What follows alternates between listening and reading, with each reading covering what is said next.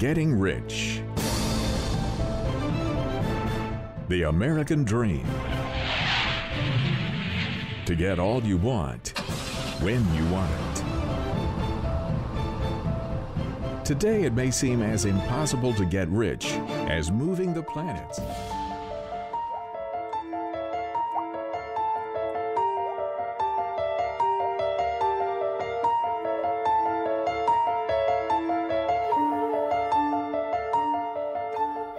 سلام.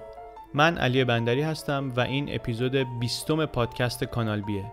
این در واقع میشه قسمت دوم از اجرای زنده پادکست کانال بی. قسمت اولش رو در اپیزود 19 منتشر کردیم. توضیحات مربوط به این گزارش و این برنامه رو من هم در اول اپیزود 19 گفتم. همین مقدارش تو خود فایل هست. برای همین دیگه اونها رو تکرار نمی کنم و مستقیم میریم به شنیدن خود برنامه.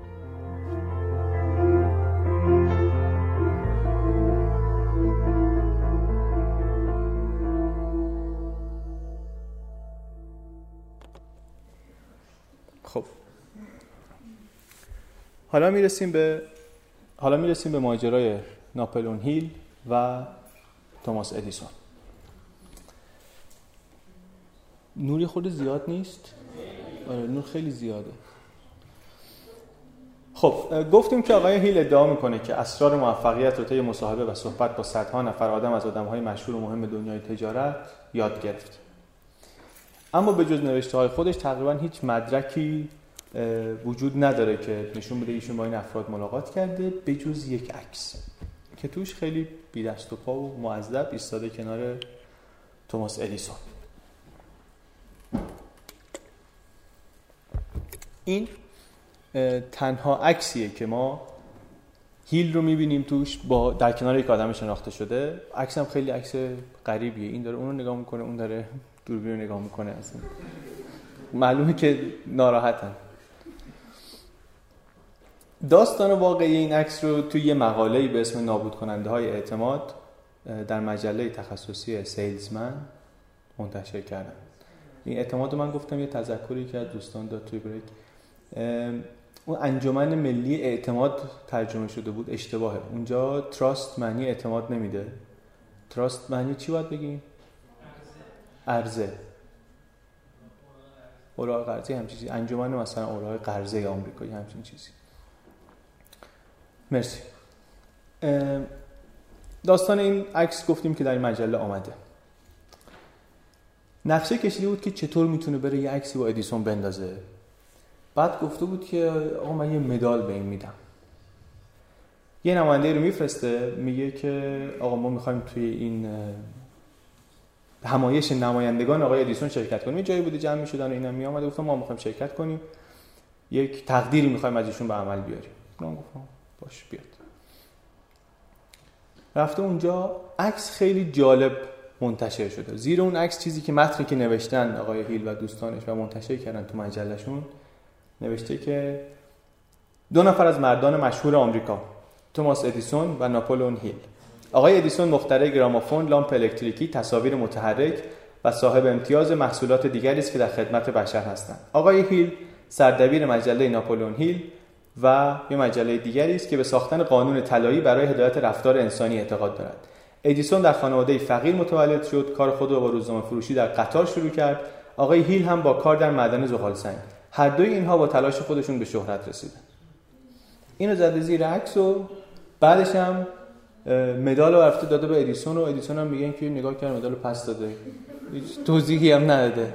ولی کار خوش کرد عکس رو گرفته. تنها چیزی که می‌خواسته همین عکس بوده. یه سوالی که مطرح میشه در مورد ادعاهای آقای هیل اینه که چرا به جز نوشته های خودش هیچ جای دیگه ما اثری از این ادعاها نمی‌بینیم؟ هیچ مدرک دیگری داله بر تایید این ادعا نمی‌بینیم؟ توضیحی که خودشون میده در زندگی نامه رسمیش هست خیلی توضیح جالبیه. میگن که اواسط دهه 20 وقتیشون برمیگرده شیکاگو می‌بینه وسایلی رو که توی یه انباری گذاشته بوده به امانت اینا همه سوختن. تومه حریق شد. مت اینطوریه توی کوتیشن مارک دهها نامه و یادداشت از وودرو ویلسون از جمله تایید پیشنهاد هیل برای فروش اوراق قرضه جنگ. همه از بین رفته بودند عکس های امضا شده ویلسون گراهام بل و دیگران از بین رفته بودند نامه رئیس جمهور تف ویلیام هاوارد تف که از برنامه هیل برای اشتغال حمایت می‌کرد از بین رفته بود. مجموعه نامه های رئیس جمهور فیلیپین به آقای هیل میزی ماجرا ما اصلا نمی‌دونیم. اینا همه از بین رفته همه این آدمایی که عکس گرفتن عکسشون امضا کرده بودن دراش مونتا آتیش گرفت. جالب. اواخر سال 1927 یا اوایل 28 بالاخره ایشون حاضر و آماده میشه که از این شکستی که خورده بوده دوباره بیاد بالا و یه انتشاراتی دیگه را بندازه. میاد بیرون از مخفیگاه و میره فیلادلفیا و امیدوار بود که بتونه کتاب هشت جلدیش رو اینجا بالاخره چاپ کنه. اسمش رو گذاشته بود قوانین موفقیت. انقدری هم که پلهای پشت سرش رو خراب کرده بود دیگه کسی نمونده بود که بره ازش پول قرض بگیره. یه آدمی رو پیدا کرد یه ناشری که شخصا هم نمیشناختش. به اسم اندرو پلتون. گفت من می‌خوام برم با این کار کنم. یک رابطه با این به هم زد و رفت فیلادلفیا. خیلی بی پول بود وقتی که رفت اونجا. و لازم داشت که جلوی ناشر احتمالیش خودش رو یک آدم موفق و خوشبخت جا بزنه. کسی که می‌خواد کتاب اسرار موفقیت بفروشه نمی‌تونه که خودش دوزار نظاری داشته باشه. خودش باید بالاخره سر نشون دهنده این باشه که در جایگاه درستیه دیگه. بلدی که به مردم بگه چیکار کنید موفق بشید. از برادر خوندش پول قرض کرد. میگن که توی سویت گنده این هتل هتل خیلی شیک و پیکی که گرفته بود وایساده بود با یه چنگ پول همینطوری انعام می‌داد. هر کی رد میشه به این گارسونا و پیش خدمت و دربون هتل انعامای درشت و خیلی هم سر و مرتب و خیلی چهره درخشان ثروتمندی از خودش داشت ارائه می‌داد و کارش هم حقش هم گرفت. طرف که آمد واقعا خیال کرد که آقا این این آدم از این آدم مردم باید اسرار موفقیت رو یاد بگیرن. اگر این حاضر بشه به مردم بگه دیگه همه می‌فهمن چیکار باید بکنن کتاب موفق کتاب قانون موفقیت واقعا یک کتاب خیلی ضعیفیه. ولی این آقا قبول کرد چاپش کنه. از اواخر سال 28 تق و تعلیف ها هرچند کم شروع کردن به آمدن به سمت آقای هیل. زندگی نامه نویسای هیل خودشون هم قبول دارن که این کتاب جلد اولش کتاب قانون موفقیت حداقل کتاب خوبی نیست. اما آدمایی که به شیلی ایمان داشتن اطمینان داشتن گذاشتن که کتاب در نهایت مخاطب خودش رو پیدا کنه و فروش بره. خودش توی بیوگرافیش میگه که حرفایی که اونجا آمده هم حرفایی که منم همیشه می‌زدم. ولی مهم این بود که مردم این حرفا رو از زبون گراهام بل مثلا بشنون از زبان آدمای بزرگ بشنون این بود که باعث می‌شد که تک بشه ویژگی برجستش بود داریم در مورد سال 28 صحبت می‌کنیم. 8 سال قبل از این هیل دیگه عملا زنش فلورانس و تا پسرش رو ول کرده. اونا هم رفتن دارن با مادر فلورانس زندگی می‌کنن. هر از گاهی البته اینا رو می‌دید می‌رفت از خانواده زنش پول دستی بگیره و اینا اینا رو می‌دید اونجا یه نامه های هم می نوشت برای خانمش میگفتش که وقتی از این کتابم قوانین موفقیت پول در بیاد با اولین پسنداز یک خونه ویلایی برات می‌خرم. بقیهش هم می‌ذاریم بانک دیگه هیچ وقت مجبور نشیم از کسی صدقه قبول کنیم. اوایل سال 29 واقعا پول ها شروع می‌کنن به آمدن. اینطوری که زندگی نامش میگه ماهانه حدود 2500 دلار می‌گرفت. ماهانه حدود 2500 دلار درآمدش شده بود. با حساب نرخ تورم میشه بود مثلا 35000 دلار الان عدد خیلی قابل توجه. آدمی که تا اون موقع مجبور بود با سیلی صورتش رو سرخ نگه داره اولین موفقیت قانونی خودش رو کسب کرده بود و می‌تونست که به رخ بقیه بکشه. خیلی سریع رولز رویس خرید. بعدا در زندگی نامش نوشتن دو تا ولی یه دونه بوده. یه خونه بزرگ خرید در کتسکیل ماونتینز یه جای بیرون نیویورک. یک منطقه کوهستانی. وسط 600 جریب زمین. خیلی سرمایه گذاری عجیب غریب. خرجای عجیب غریب. حق و تعلیفی که واقعا بابت کتاب می‌گرفت انقدری نبود که بتونه باش انقدر ریخت و پاش کنه. ولی بالاخره داشت وامای خیلی بزرگی می‌گرفت و این حرفا. ملک خیلی بزرگی خرید. چند نفر سرمایه گذار گیر آورد. گفتش که ما می‌خوایم اینجا اولین مؤسسه دانشگاه مانند موفقیت در سراسر دنیا رو می‌خوایم اینجا بنا کنیم. وسط این ملک بعدا میگن البته نظرش عوض شد. گفت می‌خوایم تو این زمین برای افراد موفق اقامتگاه تفریحی بسازیم. اینا بیان اینجا اوقات فراغت تفریحاتشون. بعد کنار این که میان اینجا تفریح می‌کنن و بازی می‌کنن و استراحت می‌کنن اینا یه سمینار موفقیتی یه کارگاه مثلا یکی دو روزه ای چیزی هم می‌ذاریم. مجددا هیچ وقت هیچ وقت تو این برنامه‌اش که من می‌بینم هیچ پلنی نداشت که از توش فقط از یه راه پول در بیاد. حداقل دو بار کلاه رو باید میذاشته که راضی شه. روزنامه های محلی اونجا خیلی از این چشمانداز این پروژه‌ای که این آقا داشته می‌خواسته راه بندازه به هیجان اومده بودن. می‌گفتن که این جامعه موفق رو می‌خواد اینجا همه آدمای کارآفرینان برتر رو می‌خواد بیاره اینجا اینا می‌خوان پولاشون رو بیان اینجا خرج کنن چی می‌خواد بشه چی می‌خواد بشه. دو دریاچه مصنوعی این کنار می‌خواد بسازه. اینجا رو چی می‌خواد تعمیر کنه زمین گلف و فلان کنه. از این صحبت های محل خیلی زیباتر میشه. تا ماه ژانویه فلورانس و سه تا پسرش هم به اون خونه نقل مکان می‌کنن میرن تو خونه اعیونی که گرفته بوده. ناپلئون هم سخت سرگرم درست کردن این community نخبگانی دور اولین باری هم هست که هر پنج عضو خانواده هیل زیر یک سقف دارن با هم زندگی می‌کنن با پولی که هیل داره در میاره. اما این وضع زیاد طول نمی‌کشه. خیلی زود بعد همیشه فراری دوباره از این خونه روستایی وسط ناکجا آباد خسته میشه. آرزوی هیجان شهر رو داره. و اینطوری که زندگی نویساش میدن میگن یک تور سخنرانی ترتیب میده. پاییز سال 1929 یک دفتر کاری در نیویورک باز می‌کنه. اون موقع برای اقتصاد آمریکا دوره خیلی شوم و سیاهیه. در سپتامبر اکتبر همون سال بازار سهام یه افت خیلی شدیدی داره. چشمگیر. 24 اکتبر وال استریت سقوط می‌کنه. و یه هفته های بعدش بازار سهام کلا نابود میشه. و این اتفاق آغاز رکود بزرگ 1930 در آمریکا. اولش یه طوری بود که انگار این رکود که همه رو فلج کرده خیلی کاری به کار آقای هیل نداشته. این داره زندگیشو می‌کنه پول کتاباش داره در میاد و اینا. حداقل خودش اینطور ادعا می‌کرد. اما تا اواسط دهه سی دیگه بساط جمع شد. خونه رو بانک ضبط کرد.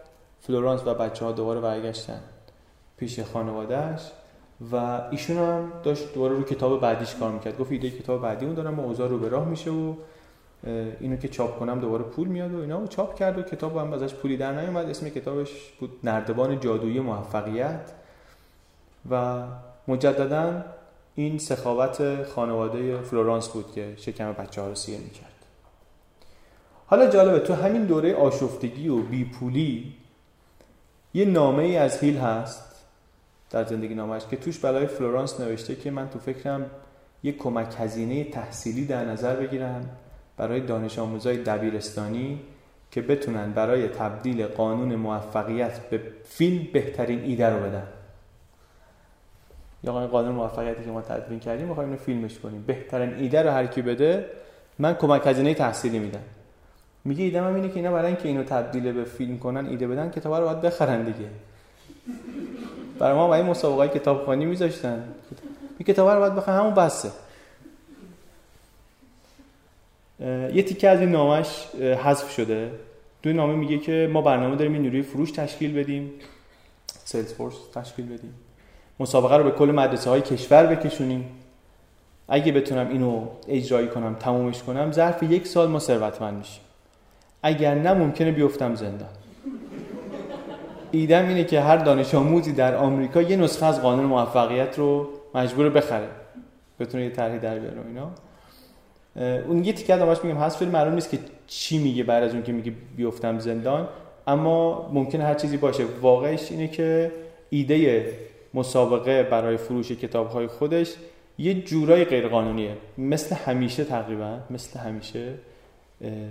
کاری که آقای هیل می‌کنه روی خط باریکی بین تکنیک های بازاریابی هوشمندانه و کلاورداری آشکار میرقصه میره خیلی تکر... این الگوی تکرار شونده تقریبا همه کارش. معمولا میگه که آقا بازاریابی اینا استراتژی بازاریابی من و اینا فرار می‌کنه از چنگ قانون کتاب البته هیچ وقت به فیلم تبدیل نشد اما هیل اون سالها یعنی دور سال 1930 یک علاقه به صنعت سینما پیدا کرده بود. یه سرمایه‌گذاری هم کرد توی یه فیلمی اولین فیلم سینمایی مرمون. یه ماجرای خیلی مرموزی هم داره. ماجرا جالبی هم هست ولی ما واردش نمیشیم. خیلی طولانی می‌کنه قصه اگه خواستیم می‌تونیم برید دنبالش. پوستر فیلمو اوایل دهه 1930 این آقا هنوز داره مجله های مختلف را میندازه دنبال سرمایه گذار میگرده. توی نیویورک یه مجله را میندازه به نام الهام Inspiration و به در واقع به واسطه شرکت جدیدی که داره. شرکتش اسمش گذاشته انجمن بین‌المللی موفقیت. بعد دو شماره منتشر می‌کنه میره واشنگتن اونجا شرکت میندازه اسم انتشارات بین‌المللی آمریکا. باز هدفش فروش سهامه هی از این شهر به اون شهر فیلادلفیا بالتیمور جاهای دیگه دنبال سرمایه گذار برای شرکت های ساختگی و از این طرحهای فروش عجیب غریب. بعد دوباره توی واشنگتن میره این جامعه بین المللی موفقیتی که خودش درست کرد. همش هم یه نفر است. اینو تبدیل می‌کنه به دانشگاه موفقیتی دوره مکاتبه ای را میندازه. پول بگیره دوباره از مردم در سرتاسر آمریکا. سال 1933 انگار دوباره با قدرت های سیاسی تماس پیدا می‌کنه. سالها بعد گفت که دولت روزولت به من نزدیک شدن گفتن که ما مشکل داریم. اعتماد به نفس جامعه آمده پایین. ما از شما می‌خوایم که برای افزایش اعتماد به نفس جامعه به ما کمک کنید. روزولت گفتم خیلی آدم عجیب قریبیه که از جالب ترین رؤسای جمهور آمریکاست. چهار بار پشت سر هم برنده انتخابات شده. وسط رکود هم آمد سر کار با یه برنامه اقتصادی خیلی مهم خیلی جامع. و جالبه که مثلا اگه شما نگاه کنید طرز فکر روزولت و برنامه نیو دیل و اینا اصلا نمی‌خوره به خواستگاه فکری آقای هیل. ولی بالاخره این ادعاها رو می‌کنه. اصلا عجیب غریبه خلاص دو قطب مخالفن. ولی به هر حال میگه که ایده ای که من داشتم یه ایده هایی که من داشتم اینا به برنامه نیو دیل که روزولت می‌خواست ابلاغ کنه اینا اضافه شد. یعنی من اون تو هم اثرگذاری داشتم. میگه سخنرانی های روزولت رو من نوشتم بعضیش از جمله گفتیم اون جمله که تنها چیزی که باید ازش بترسیم خود ترسه. میگه اون نوشته منه. یکی از معروفترین جملات قرن بیستم این جمله. مثلا اینکه می ادعا می‌کنه این جمله جمله منه مثلا خیلی ادعای بزرگی. بگذاریم. دوباره مثل اون ماجرای کاری که میگه برای ویلسون کردم در 1918 این بارم میگه من هیچ پولی نخواستم بگیرم. گفتم فقط به من تبرکن یک دلار در سال. شما بدید که نشون داده بشه که اصلا این کار. که با توجه به اینکه طرف ورشکسته است نونش رو دارن خانواده زنش میدن. بچه هاش گرسنن. بازم مثلا رئیس جمهور میگه اینقدر ما میدیم میگه نه من نمی‌خوام. دیگه سال 1935 گفتیم فلورانس طاقتش تمام میشه. میگه آقا من خسته شدم. طلاق می‌خوام. نمی‌تونست در ویرجینیا طلاق بگیره. غیر قانونی بود اون موقع. رفت فلوریدا یه هفته اونجا مون طلاق توافقی گرفت. و خارج خانواده رو که نمی‌داد. ارتباطی هم که با خانواده داشت به همین غیبتش از یعنی جدا شدنش هیچ عملا هیچ تأثیری روی خانواده نداشت. بعد از طلاق دوباره بی پول بود و تنها و دیگه روی پولی که از طرف خانواده همسرش بیارم نمی‌تونست حساب کنه دنبال یک همدم و همسری هم میگشت. برداشت نویسنده از تحقیقاتی که کرده اینه که گذشته از عادتش در سر زدن به روسپیخانه ها این آقا خیلی با جنس مخالف ارتباط راحت برقرار نمی‌کرده. همونطوری که فکر کنم اشاره کردیم قبل یه جایی در سال 1936 وسط سخنرانی صادقانه جلوی جمع میگه که آقا من زن می‌خوام. یه خانومی از توی تماشاچی ها این حرف رو میقاپه و میگه که باش بعد سخنرانی میره پیشش قرار می‌زنن که اینا فرداش همدیگر ببینن. این خانم خودش هم نویسنده است. خیلی جالب. خودش نوشته که وقتی رسیدم دم آسانسور دیدمش. من رو برد به اتاق مطالعهش و بدون اینکه ازم دعوت کنه بنشینم بلا فاصله شروع کرد داستانش رو برای من تعریف کردن. ما پنج ساعت صحبت کردیم یادداشتامون رو به هم نشون دادیم و خیلی سریح و صادقانه صحبت کردیم. مثل خود حرفای هیل. حرفای خانم خیلی عجیب غریبه. مثلا اتاق مطالعه کجا؟ چه مطالعه اتاق مطالعه کجا؟ دفتر کجا؟ چه یادداشتی به هم نشون دادن؟ مثلا دو نفر رفتن هم دیگر ببینن چه یادداشتی دارن به هم نشون بدن؟ مشخص نیست. خلاصه میگه قبل از اینکه من از اونجا برم ما نامزد شده بودیم. عرض کمتر از 48 ساعت ناپلون هیل 53 ساله و روزا هیل 29 ساله قرار ازدواج گذاشت. خیلی زود آقا و خانم هیل کار روی مشهورترین کتاب هیل بیاندیشید و ثروتمند شوید رو شروع کردن. ایشون آقای روزولت. گفتم چهار دور رئیس جمهور بوده فلج بوده این آدم. یک ماجرای غریبیه. اصلا نمی‌تونسته بیسته. همه سخنرانیاش تکیه تکیه داده به یه تکیه گاهایی براش درست کرده بودن که این مثلا بتونه وایس تکیه بده به میز. یا بشینه صحبت خیلی عجیب خیلی شخصیت عجیبی. شروع کردن این خانم آقا با هم کار کردن رو کتاب جدید آقای هیل. بیاندیشید و ثروتمند شوید. از پولی هم که نداشتن تازه هم ازدواج کردن ازدواج کرده بودن اسباب کشیدن به خونه یکی از پسرای آقای هیل و همسرش که اینا توی یه آپارتمان کوچیکی زندگی می‌کردن این هم رفتن پیش اونا. این از بین پسراش اعضای خانه تنها کسی بود که هنوز باهاش حرف می‌زد. خونه کوچیک بود هیل هم یه آدم بدونقی بود آدمی بود که خیلی سازگار نبود و باش نمی‌شد ایجا بود اینا. از همه بیشتر خانوم پسرش عروسشون اذیت می‌شد عذاب می‌کشید. تنه می‌زد همش بهش و اینا و خیلی اذیت بود. بعد از این مدتی بعد از چند ماه این خانم گفت من خسته شدم من میرم ویرجینیا. رفت و بعد از این مدتی پسرم شوهرش هم دنبالش رفت. اینا موندن تو آپارتمان پسره. از اینکه بره گفت آقا داری میری 300 دلار داری دستی به من بدی. 300 دلار هم پسره رو تیک زد و اینا رفتن اینا موندن که اینجا کار روی این کتاب رو انجام بدن. پسرم که البته دنبالش رفت نهایتا کارش به جدایی کشید.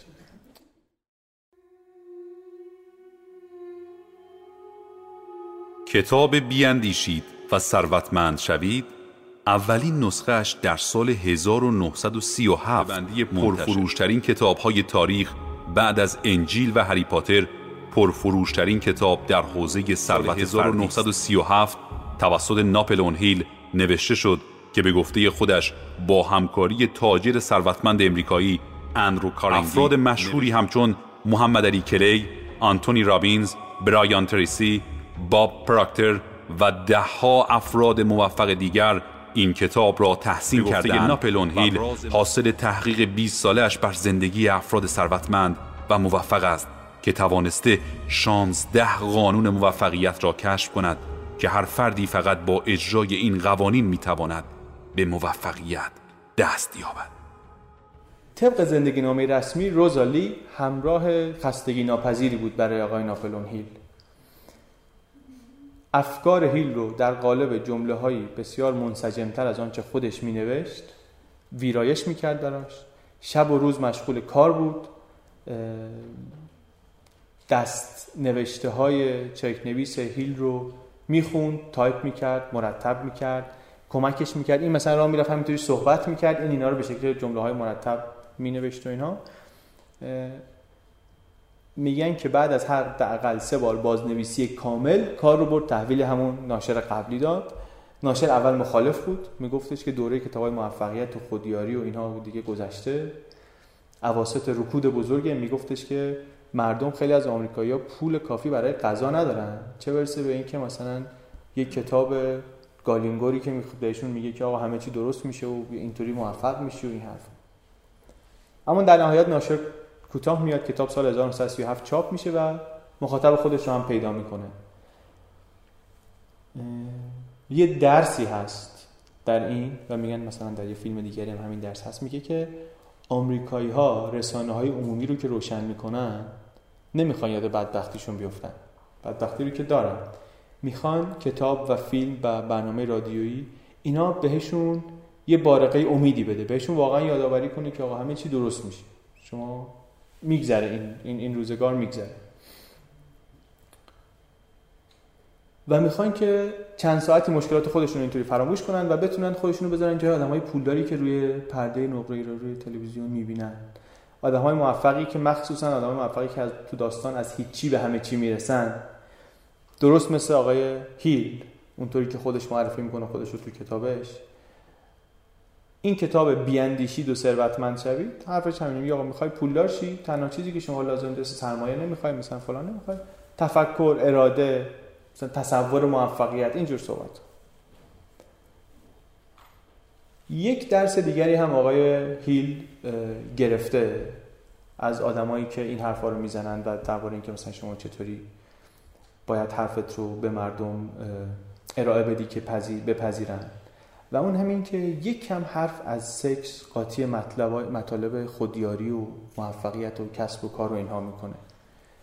میگه که یه فصلی داره به اسم اسرار تکامل رابطه جنسی. توش میگه که برای رسیدن به چیزهایی که توی زندگی می‌خواین باید میل جنسی مهار بشه و به یک مسیر مشخص هدایت بشه. این این قوی ترین محرک انسانه. خودش میگه که با استعدادترین ذهنهای نسل گذشته بهترین کارهاشون رو تحت تاثیر الکل و مواد مخدر انجام دادن. اما ماده مخدر طبیعت میل جنسیه. طبیعت معجون خودش رو داره. این معجونی که مردم می‌تونن با خیال راحت ذهنشون رو به کمکش تحریک کنن تا بتونن سوار بر هواپیمایی در حال حرکت به, به افکار عالی و کمیابی از ناشناخته بزرگ دست پیدا کنند تا به حال هیچ جایگزین رضایت بخشی ببخشید. تا به حال هیچ جایگزین رضایت بخشی برای محرک طبیعت پیدا نشده.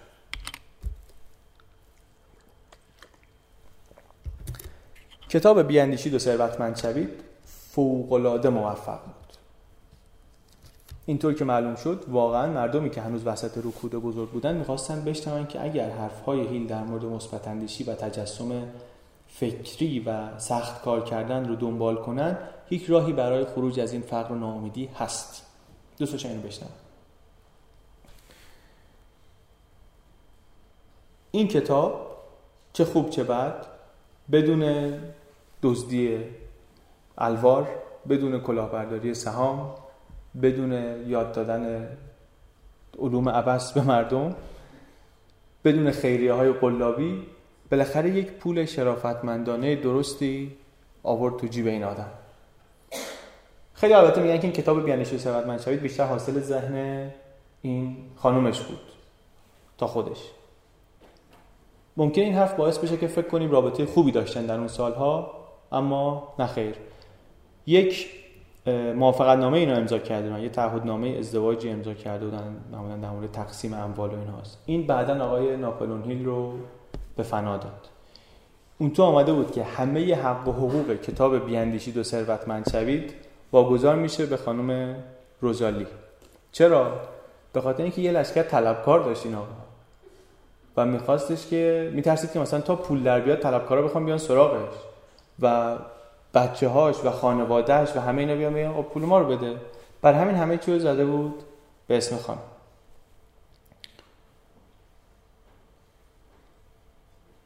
اما بعدا متوجه شد که حریف قدره دستش رو خونده. این رفت دوباره اینا تا پولا آمد شروع کردن دوباره خرجای عجیب غریب کردن. ماشین های گرون کت شلوارای گرون یه ملک بزرگ تو فلوریدا. بهترین لباس و جواهرات و کلفت نوکر گرفتن و که املاک مثلا همش رو به راه باشه و این حرفا. بازم پولی که خرج می‌کردن از اون چک های حق و تعلیفی که میامد خیلی بیشتر بود. یعنی کلی وام و کلی قرض و اینها. با تمام با کمال خودخواهی بعد از این همه پولی که در آورد حاضر نبود اون 300 دلاری که دم رفتن از پسر گرفته بود پس پسر نامه نوشته براش. میگه که آقا این پول منو بده من دیگه زنم رفت و فلان اینا 300 دلار ما رو بده. اصلا هیچ جواب نمیده.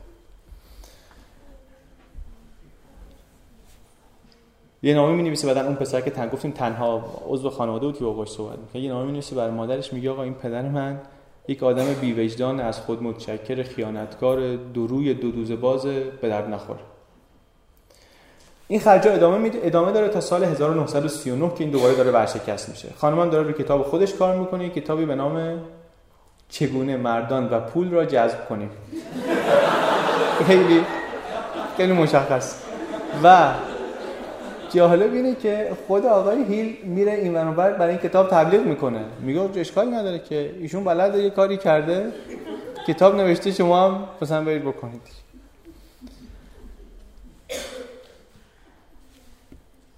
تورها تور داشت این ورانور کشور کما ادامه داشت مداوم که این کتاب بیشتر بفروشه و بفروشه. منتها فروش کم کم افت کرد. فروش افت کرد. این گفتش که آها کاری که من باید بکنم اینه که اسم خودم رو بنازم تو روزنامه ها توجه در ابعاد ملی بشه به من. گفتن که آقا و خانم هیل می‌خوان 15 تا بچه رو به فرزند خاندگی قبول کنن. به خاطر اینکه ما می‌خوایم اینا رو گفتن ما می‌خوایم اینا رو دور از تاثیر مخرب تربیت نادرست که این ملت رو به سطوح آورده اینا رو بزرگ کنیم برای تبدیل شدن به شهروندان شریف. روزنامه کانزاس سیتی استار در 1939 یه مقاله داره در مورد تجربه مهم ناپلون و روزالی. و توش میگن که یک نیکوکار فلوریدایی یعنی آقای هیل تصمیم گرفته که 15 تا حالا قسم چیه؟ میگن که آقا ما این همه پول رو در آوردیم. نشسته بودیم به فکر می‌کردیم که چیکار کنیم با این پول. گفتیم که بریم مسافرت دور دور دنیا و قایق و از این صحبت ها بعد گفتیم نقشه های مختلف داشتیم داشتیم فکر می‌کردیم به اینکه چیکار کنیم. گفتیم حالا بریم یه خود فلوریدا باشیم. یه خونه بزرگی گرفتیم و آمدیم اینجا و سرایدار ما اینجا یه بچه ای داشت. ما دیدیم که این بچه تحت تاثیر تربیت نادرسته. این بچه رو باید تربیت کرد. بعد گفتیم اصلا چه کاری واجبتر از تربیت این بچه و بچه های دیگه. ما نمیریم سفر دور دنیا. به جاش میایم این کار می‌کنیم. 15 تا بچه رو به فرزند خاندگی قبول می‌کنیم. منتها یه سری شروط گذاشتن. خیلی این شروط جالبه. گفتن ما فقط دنبال بچه هایی میگردیم بین 5 تا 9 سال که معلولیت جسمی یا ذهنی نداشته باشن پدر و مادری بالای سرشون نباشه و ضمنا در پرورشگاه یا سایر مؤسسه های عمومی هم زندگی نکرده باشن.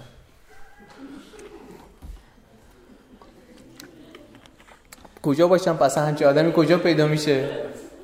این فقط برای اینه که اسمش بیفته تو روزنامه ها که اینا می‌خوام 15 تا بچه اصلا با این شرایط آدمی که 5 سالشه بالاخره یا پدر مادر داره یا یه مؤسسه دیگه.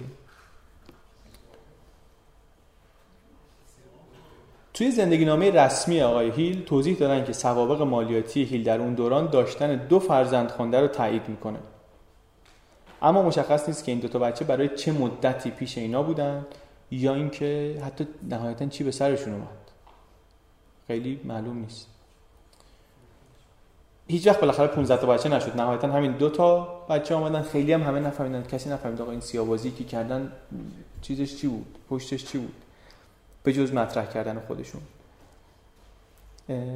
ابایی هم از این نداشتن که اعلام کنن این پروژه پروژه تربیت بچه ها ممکنه شکست بخوره. می‌گفت ما کاری که می‌کنیم اینه که همه چیز رو ثبت می‌کنیم. چه آزمایشمون شکست بخوره چه موفقیت آمیز باشه. ما می‌خوایم مطمئن بشیم که این روشی که ما داریم رو می‌خوایم می‌خوایم در عمل روشی هم که حالا مثلا نه تدوین شده نه هیچی نه میگن که چیه. میگن ما می‌خوایم درست تربیت کنیم میگن می‌خوایم در عمل ببینیم که این جواب میده یا نه.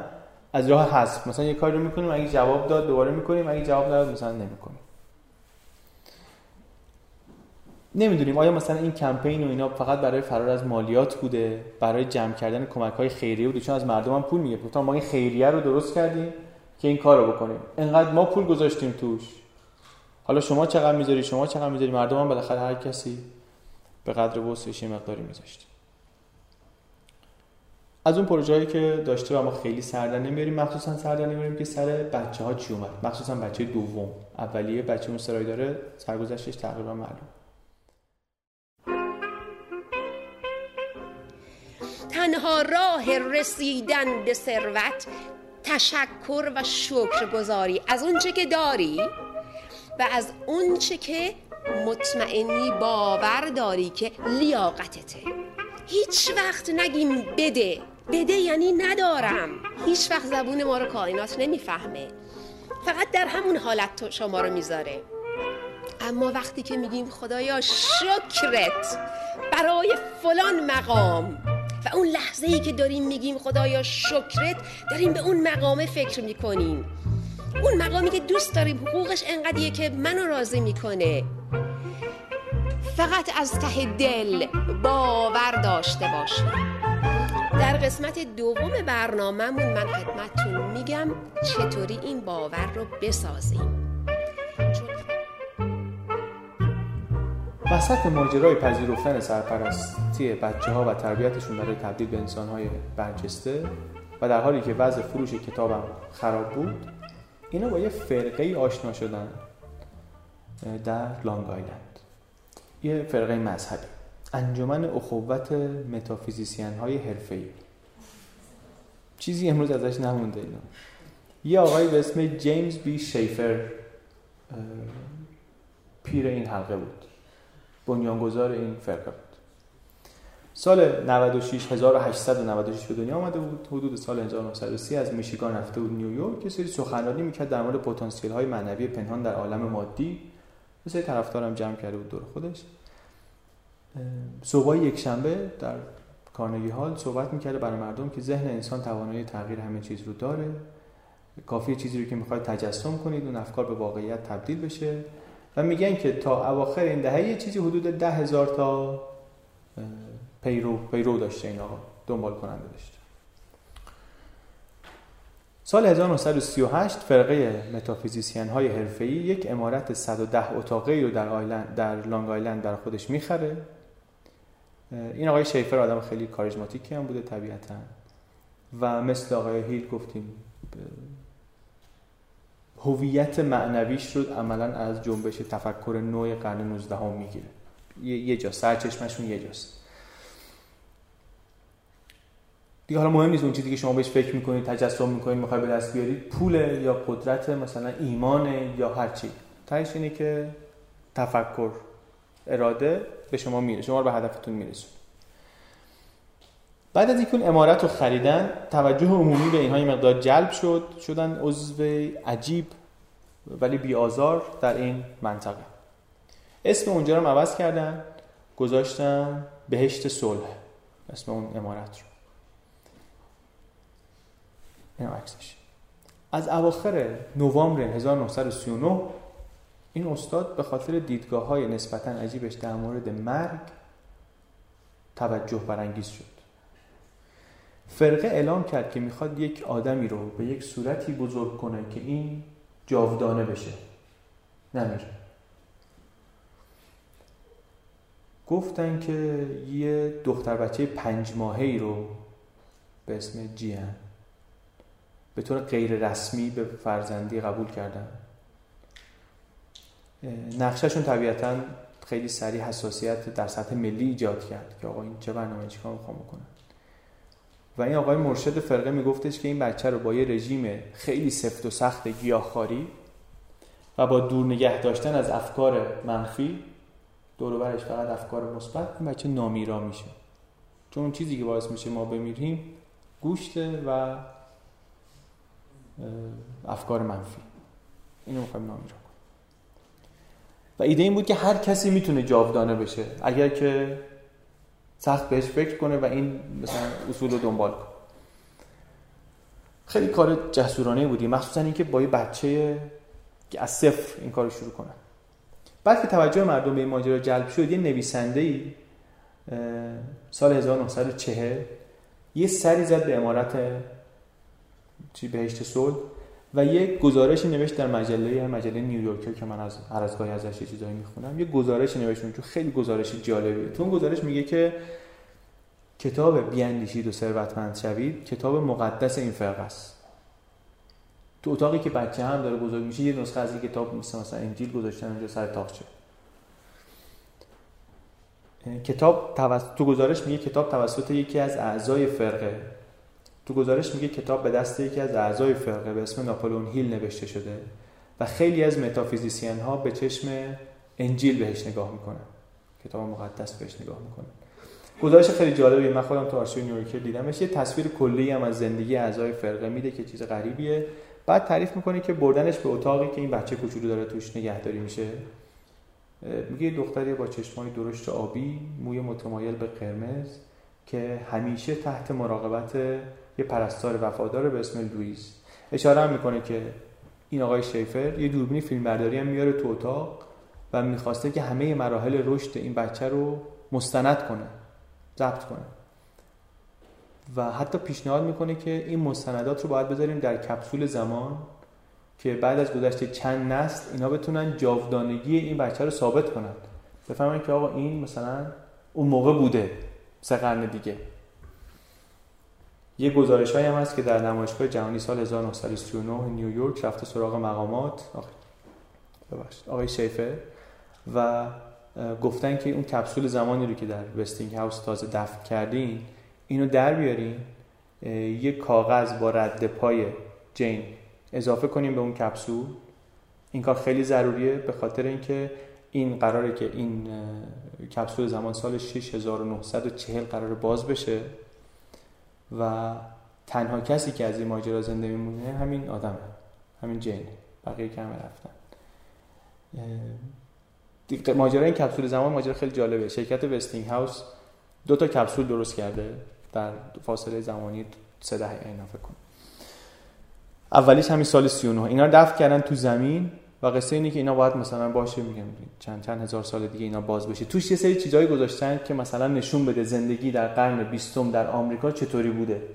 سری مواد مختلف پارچه مختلف پلاستیک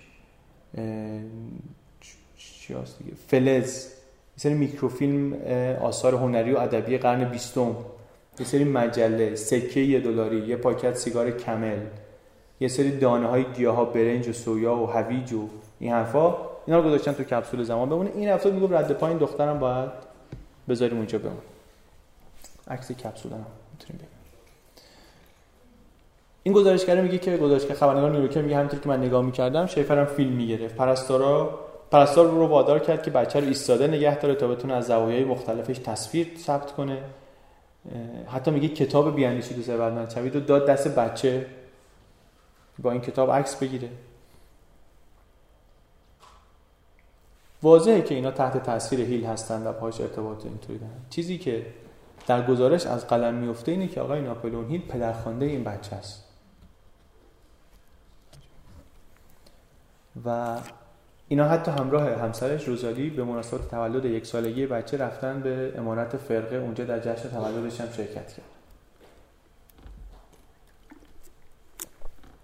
قصد و قرض آقای شیفر از این فرقه مشخص نیست. از این فرقه ها توی آمریکا خیلی آمده و هنوزم میاد. میان هر از گاهی یه پولی جمع می‌کنن بعد یه جوری جمع میشن خیلی هاشون جالب ترین نکته داستان این بچه گفتیم اینه که هیل پدرخواندش بوده. برای ما جالب ترینش اینه. آقای شیفر چیزی که از این فرقه به دست می آورد این بود که این پول خیلی زیادی از این به دست می آورد از همین فرقه. یک معلفه روانی جنسی عجیب و غریبی هم در مورد متافیزیسین های حرفه‌ای هست که اونم باز یه حاشیه جالبیه که ما واردش نمیشیم. منتها توی اخبار اون موقع یه گزارش های خیلی گذر... اشاره های خیلی گذرایی بهش می‌کنن. یه انجمن مخفی مردانه داشتن به اسم ستارکس ستورکس خیلی من خیلی سر در نیاوردم اینا چیکار می‌کنن خود نویسنده هم میگه من خیلی سر در ولی یه سری فتیش های عجیب غریبی داشتن خلاص. میگه که مثلا یه وس... میگه که شما یه باشگاه خصوصی را انداخته بودن به شرط اینکه شما 500 دلار اضافه بدی و یک سنجاق پوشک مثلا روی کتتون بزنی می‌تونین برای مادرهای مجرد لباس نوزاد بخرین بدین و می‌تونین کهنه های بچه ها رو مثلا تا کنین. از یه چیزایی که من سر نیاوردم. حالا شما کسی علاقه داره که بدون چیه می‌تونه طبیعتا بره دنبالش. من واقعا سر نیاوردم که منظور چیه. خیلی وارد جزئیات نشده مقاله نیویورکه. طرفدارا رو اینطوری توصیف می‌کنه که میگه اینا دمدمی مزاجن. می‌خوان که فرقشون خیلی رشد کنه خیلی ثروتمند بشه ولی خیلی آزاری برای کسی ندارن. باورهاشون ساده لوحانه است. حتی گیاهخواریشون میگه که مثلا اونجا یکی من دیدم سوپ سبزیجات و کلم و پوره و کاهو و اینا رو می‌خورد و بعدش هم می‌رفت سر خیابون مثلا همبرگر می‌خورد. هر روز میومد خیلی چیز نیستن. جدی نیستن. خیلی ساده. ولی بعدا این ساده لوحی و بیآزاری کم کم منجر شد به سری اتهامات جدی یکی از اعضای سابق فرقه در یه دادگاهی تونست محکوم کنه آقای شیفر رو بابت یک وامی که پس نداده بود. و بعد گفت که این پول بعد معلوم شد که این پول بیشتر از جیب پیروان فرقه و اینها در آمده. برای اینکه می‌خواستن یه مجله بزنن با شراکت آقای ناپولون هیل. ایده از ایشون بوده. ایشون میگه که یه روزی آمده گفته که آقا من امتیاز یه مجله هست. اینو دارن میدن مثلا مفت 5000 دلار. 2500 تا من می‌ذارم 2500 تا هم شما برو از هوادارات جمع کن بیار. من قبلا مجله های رو اداره کردم که مثلا این پولو در دو ماه برمیگردونی. از این ساده اینم از اونها جمع کرده و پولو داده اینو اینم پولو گرفته و رفته. یه کار دیگه ای کرد براش گفتش که این جامعه آرمانی که شما درست کردی اینو بکن شرکت سهامی. تبدیل کن سهامشو خورد کن و سهامشو هر کدوم اونم 400 دلار. بین 100 تا 400 دلار اینا رو بفروش به اعضای فرقه. بعد از یه مدتی آدمایی که به دنبال معنای زندگی و عالم بالا و اینا می‌رفتن عضو فرقه می‌شدن می‌گفتن آقا ما این مثلا یه حلقه گم شده چه مثلا من یه انگشتر بریلیانی داشتم نیست. بعد این آقای شیفر هم بهش می‌گفته که اشتباه نکن در ابدیت چیزی گم نمیشه. این یه جایی هست. این که ما الان نمی‌تونیم ببینیمش دلیل نمیشه که این گم شده باشه. این در ابدیت به انتظار توست. خیلی آدم زرنگی بوده خلاص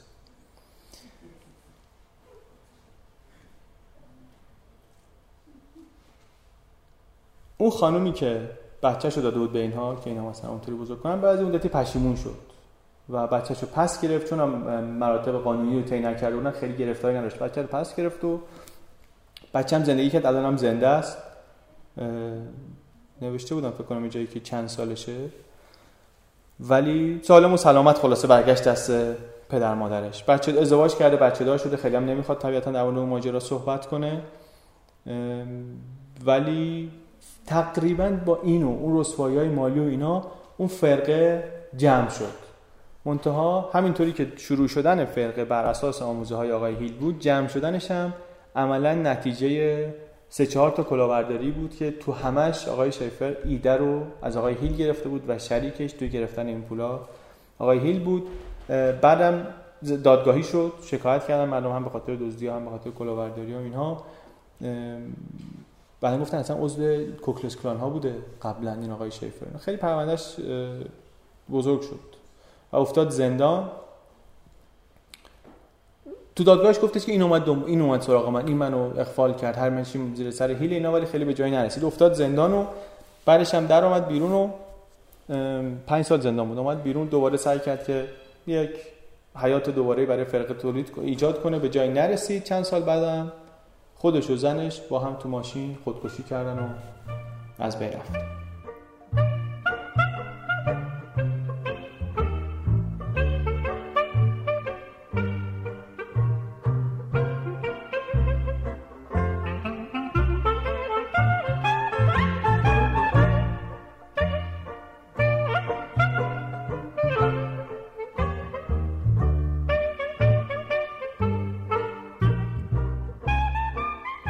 اواسط ماجرای این بچه نامیرا ازدواج آقای هیل و روزا داشت از هم میپاشید. طبق سرشماری سال 1940 اینا هنوز ساکن فلوریدا هستن. اون اماراتی که گفتیم در فلوریدا فلوریدا خریده بودن. اما ناپلئون به ندرت می‌رفت خونه و خانم به نتیجه رسید به نتیجه رسید که طلاق می‌خواد. از انتشار کتابش هم مدت زیادی نگذشته بود. کتابی که گفتیم گفته بود که چطور مردان را پول را جذب کنیم. و پولش خوب بود درآمدش از اون را خوب بود. دید اون حق کتاب حقوق کتاب بیانشود ثروتمند شوید هم که مال اینه. شک هم کرده بود که ناپلون بهش خیانت می‌کنه. حتی کارگاه خصوصی اجیر کرده بود که تحقیق کنه تعقیبش کنه و تعقیبش کرده بود و به نظر میسه شکش هم ثابت شده بود.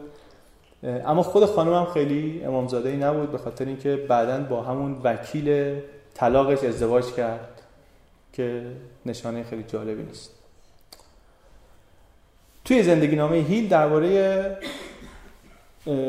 این خانم میگن که به خاطر ازدواج با وکیلش ظرف مدت کوتاهی پس از طلاق تردیدهایی در مورد پاکدامنی خودش به وجود, به وجود آورد ایجاد کرد. اما بالاخره به نظر می‌رسه که ناپل... ناپلون هیل سزای کارهای خودش رو دیده. یعنی کسی از جنس خودش به تورش خورده. در این مرحله از زندگی این زن و شوهر خیلی به هم می آمدن. بعد از رفتن این خانم انقدر رو داشت که رفت سراغ فلورانس. همسر اولش. امیدوار بود که مثلا یه چند دلاری بتونه اونجا بگیره ولی به جایی نرسید اونا تحویلش نگرفتن. بعد دوباره رفت به شهر دیگری که به نظر مثل تصادفی انتخابش کرده بود شهر کلینتون. اونجا یه ناشری رو پیدا کرد که از قضا اون آقا رئیس کالج پروتستان بود در شهر و و در یک جلسه هیل چنان دل به دل این بابا داد و مخش رو زد که این گفت فردا خیلی جدی ما می‌خوایم یه کاری رو با هم شروع کنیم. یه آپارتمان هم براش گرفت گفت از فردا شما شروع کن به کار کردن. کار چیه؟ یه سری سخنانی بنویس برای کالج پروتستان و بعدش هم دستنویس کتاب بعدی. یه کتاب دیگه درباره خودیاری دینامیت مغزی. همینجا با منشی این آقا بعدا ازدواج کرد. آره. کتابش این آقا منتشر کرد کتاب شکست خورد. زندگی نامه نویساش میگن که به خاطر اینکه مثلا آمریکا در جنگ جهانی دخالت کرد و فضای کشوری خود به هم ریخت و اینا. به حال سال 43 برای بار پنجم ایشون ازدواج کرد و چیزی که در مورد چیزی در مورد این سالهاش می‌دونیم ادعای خیلی عجیبیه باز دوباره. میگه که گاندی کتاب منو سفارش داد بیاندیشید و ثروت پنجه هیچ کس هم نگاندی. میگه مدت کوتاهی بعد از انتشار کتاب یک نسخه یکی از دوستان من یک نسخه از اون رو برای گاندی فرستاد و به قدری خوشش اومد که یکی رو فرستاد به آمریکا در مورد من تحقیق کنه. ببینید من واقعی هم یا سایه نویس گوست رایتر دارم مثلا بعضی دیگه کسی دیگه می نویسه کتاب. می‌خواست این کتاب رو به طور گسترده در سراسر هند پخش کنه. با نظارت یک آژانس کاراگاهی اینا منو شبانه روز زیر نظر گرفتن که بفهمم واقعا این افکار افکار منه کتاب کتاب منه یا نه. نه تنها یعنی گاندی از نوشته های بیاندیشید و ثروتمند جوید خوشش می آمده کارگاه استخدام کرده بوده ببینه که این آدم واقعی هم. اواخر سال 42 هیل به همراه همسرش میره کالیفرنیا. اونجا میگن که چند سالی از طریق همین تورهای سخنرانی انگیزشی و مشاوره و اینها اموراتشون رو میگذرونن و یه برنامه رادیویی را میندازه روزای یک شنبه از رادیو لس آنجلس اونجا پخش میشه. دوره های آموزشی و این صحبت ها تا سال 1952 ایشون میره یک شهر جدید همش جا عوض می‌کنه همش داره جا عوض می‌کنه. میره آخرین شیادی خودش رو در واقع اونجا اجرا کنه. یک تاجر محلی رو اونجا راضی می‌کنه که یه دوره دو ماهه اصول موفقیت رو بفروشه توی یه شهر کوچیک. اونجا یه سری سخنرانی خیلی تحریک آمیز ایراد می‌کنه. یه جا مثلا میگه که آمریکا باید به شوروی حمله هسته‌ای کنه. از این چیزایی که باز دوباره اسمش بیاد ناپولون روزنامه نوشته ناپولون هیل سخنان و نویسنده دوره های موفقیت دیروز در جمع اعضای باشگاه کیوانیس گفت جنگ کره می تواند یک شبه به پایان برسد. به گفته وی کاویس اختاری برای استالین ارسال شود که در صورت پایان نرودن به جنگ در عرض یک هفته ما تمام نقاط متمرکز روسیه را نابود می کنیم اگر به این اختار توجهی نشد فورا با بمب اتم به کرملین بروید. نویسنده میگه خوشبختانه حرفهای هیل درباره مشاوره دادن به رئیس جمهور آمریکا هیچ وقت حقیقتی نداشت و الا ممکن بود ما امروز زنده نباشیم. تاکتیک البته تاکتیکش همون چیزی که خیلی از شارلاتان ها استفاده می‌کنن دیگه. هر کاری می‌کنن یه کار عجیب غریب می‌کنن یه حرف عجیب غریب می‌زنن برای اینکه تیتر بشن. و بعد که تیتر شدن دیگه اونجا هستن دیگه. شما میبینیشون. حرفاشون اون وقت به شما می‌زنن. با همون حرف عجیب غریبه که شما به عنوان خنده اول خوندیش. ولی تریبون رو اینطوری میدوزدن در واقع. خلاصه مردم این شهر هم بعد از این می‌فهمن که این آقا جز کلاورداری کار دیگری اونجا نداره. از از اون شهر هم میره بیرون.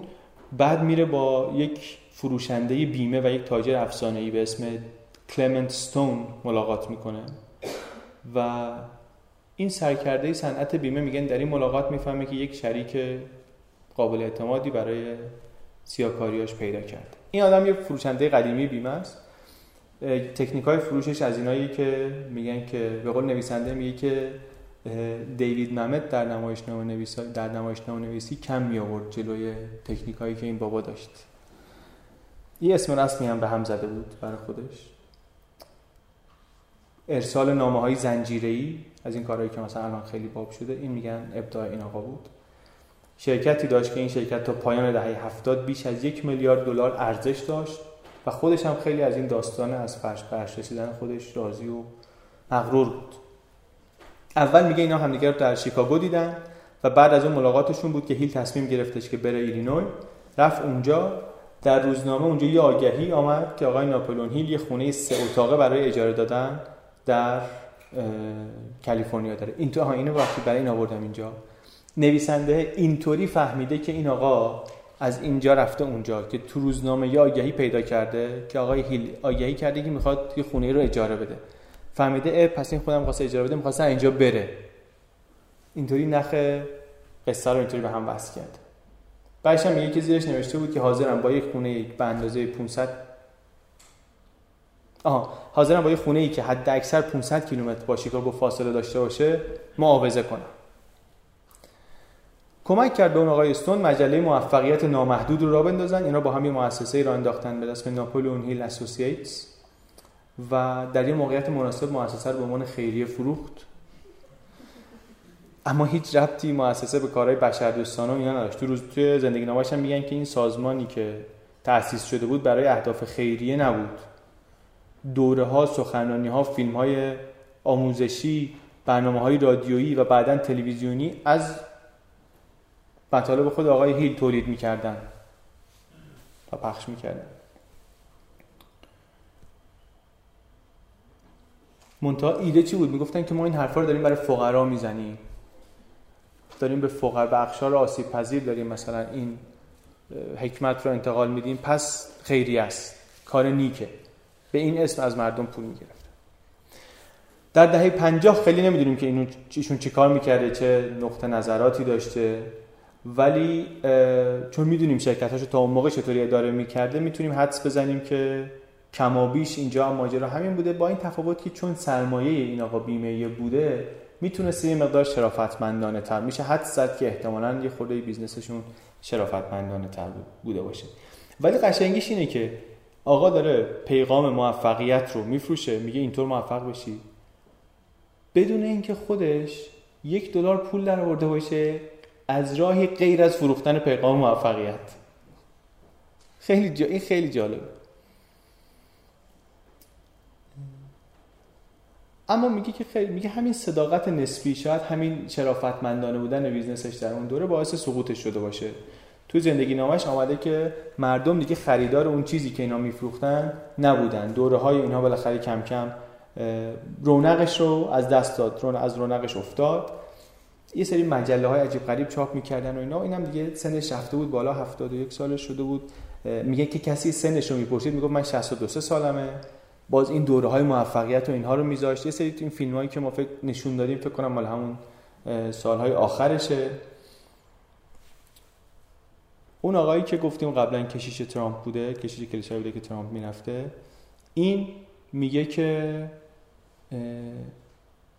هیل و استون باعث شدن که این کتاب قدرت مثبت اندیشی رو بنویسه. میگه اصلا من تحت آموزه های اینها با این دنیا آشنا شدم. حرف مهمی هم هست. حرف چون اون آدم آدم خیلی مهمیه. اون آدم آدمی که الان مثلا سمبل این قصه ها اون آدم حساب میشه. سالهای آخرش ایشون باز از همین سخنانی و از همین دوره ها و ولی گفتیم خیلی کم رونقتر از سالهای قبل. و سالها بیمار هم هست. آخرش در سال 1970 در کنار همین همسر آخرش میمیره. نمیشه خیلی عدد و رقم دقیقی در آورد ولی احتمال زیاد موقع مرگش پول زیادی نداره. خانمش بعدا از بنیاد ناپلون شکایت کرد چون اینا کنترل چیزایی که ازش باقی مونده بود و در دست گرفته بودن. ولی این خانم می‌خواست حق و تعلیف کتابا رو بگیره. مثلا می‌گفت کتابا رو بعدا چاپ میشه شاید مشتری پیدا کرد اینا. در نهایت هم مثل که 10 15 سال دوندگی کرد ولی بهش رسید. امروز اسم ناپلون هیل اسم معروفی نیست اسمی نیست که همه بشناسن. اما کارهای زیادی به نامش انجام میشه که اگر که خود هیل خبر داشت احتمالا بهشون افتخار می‌کرد. بنیاد هیل یادش رو با انتشار کتاباش به اشکال مختلف زنده نگه میداره. یه زمان یه رسوایی مختصری هم در این جامعه مریدانش به وجود آمد گفتن که یه فصل از این کتاب بیاندیشید و ثروتمند شوید تازه پیدا شده. قبلا که مثلا اینطوری بتونن یه چاپ جدیدی رو دوباره بدن به مردم و اینا. ولی باز یه گفتن نه اینطور نیست اینو یکی دیگه نوشته و یه دعوای در اون گروهی خلاصه داشتن. نویسنده میگه که من 2014 که با مدیر عامل این بنیاد صحبت می‌کردم گفت کتاب های هیل الان خیلی بهتر از زمان مرگش میفروشه. تعجب هم می‌گفت البته نداره. آمریکایی‌ها همیشه مجذوب این تصورن که با نیروی افکار میشه یه جوری در دنیای واقعی تأثیر گذاشت. اینقدر کم مونده همچین چیزی رو توی قانون اساسی بنویسن. یه متممی اضافه کنم به قانون اساسی. حتی رویای آمریکایی هم میگه یکم شبیه خود ناپلئون هیله. بی ثبات بدون تعریف مشخص که بالا رفتن سن هم خیلی بهش نمی‌سازه. بعد یه چکی هم کرده نویسنده میگه کتابا و دوره هایی که توی بنیاد ناپلئون هیل هست رو می‌تونید تو وبسایتش نگاه کنید می‌تونید بخرید. مدرک مدیریت می‌تونید بگیرید. قیمتش 1098 دلار شما اگه بدی leadership certification bundle می‌گیری خیلی عجیب. اگرم که بخواین می‌تونین حرف اون آقای بنیاد مدیر عامل بنیاد رو گوش کنیم 5000 دلار کمک به خیریه آقای هیل یه گشتی در زادگاه هیل. ولی خیلی بعیده که چیزی جز چیزایی که امروز ما اینجا تعریف کردیم دستتون رو بگیره. مرسی. مرسی.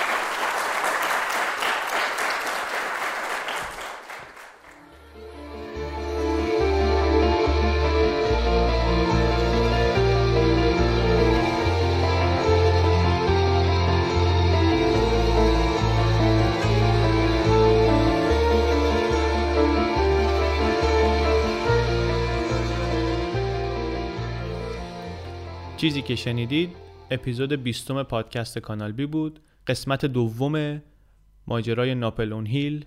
گزارشی که در اولین اجرای زنده پادکست کانال بی در فروردین سال 96 تعریف کردیم. ممنون از همه کسایی که در آماده کردن این برنامه و در اجراش کمک کردند و ممنون از هدیه کعبی و امید صدیقفر که شریک من هستند در تولید این قسمت های پادکست کانال بی. مرسی. اگر می‌خواین که با ما در تماس باشین چنل بی پادکست در فیسبوک و توییتر و جیمیل و تلگرام و همه اینجاها کانال ارتباطی ماست با شما. مرسی که پادکست رو به بقیه معرفی می‌کنین. اگر کامنتی دارید یا به هر دلیلی می‌خواید که ارتباط داشته باشید با ما چنل بی پادکست در توییتر، فیسبوک، تلگرام و در جیمیل آدرس ماست. چنل بی پادکست.